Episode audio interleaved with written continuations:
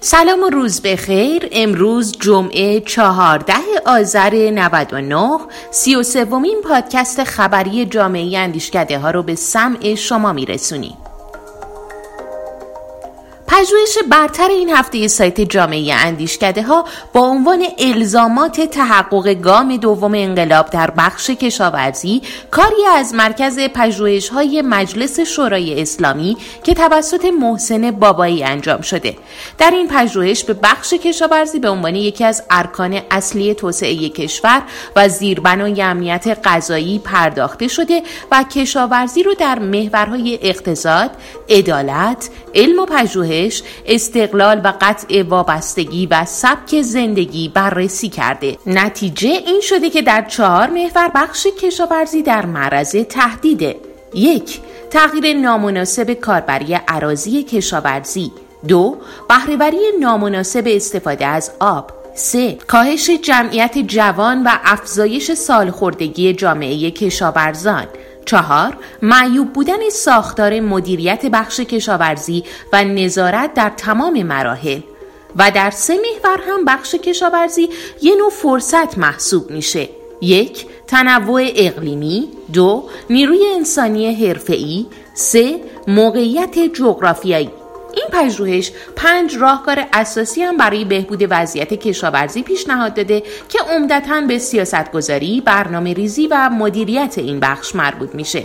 اگه علاقه من به خوندن پژوهش برتر این هفته هستین، می‌تونین متن خلاصه یا کامل این پژوهش رو از سایت جامعه اندیشکده ها دریافت کنید.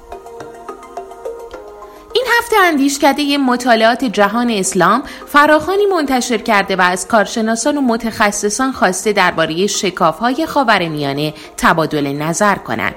محوراش هم شکافهای قومی، شکافهای دینی و مذهبی، شکاف دولت ملتها، شکاف سنت مدرنیته و شکاف نسلی در خاورمیانه است. فرم شرکت در این فراخوان رو می‌تونید از سایت جامعه اندیشکده ها دریافت کنید.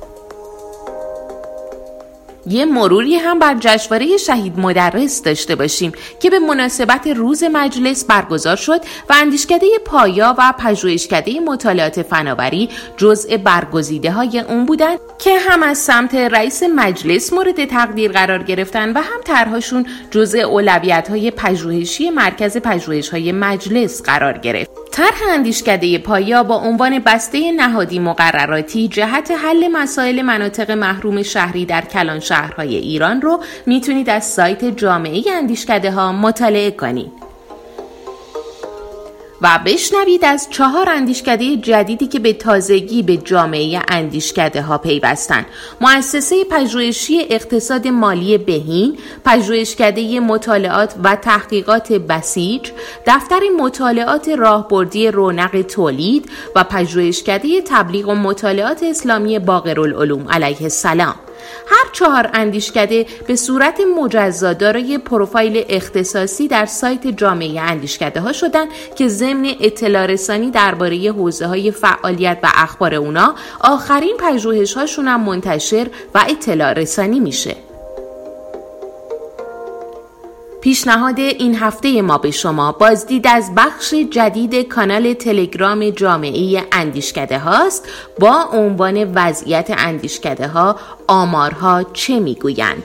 توی این بخش قرار آخرین وضعیت اندیشکده ها و مؤسسات سیاست پژوهی کشور از طریق آمار اطلاع رسانی بشه.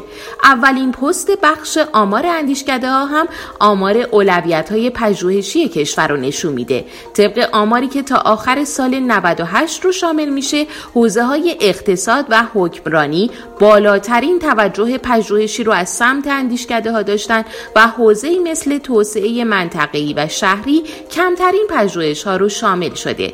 اگه به رصد اکوسیستم اندیشکده کشور علاقه مندین لطفا این پست ها و نمودارها رو مرور کنید تا نمای کلی وضعیت اندیشکده ها دستتون بیاد. بازم ممنون که همراه بودید. ما به آدرس ایرانتینکتانکس.com منتظر دریافت نظرات و پیشنهادات شما هستیم.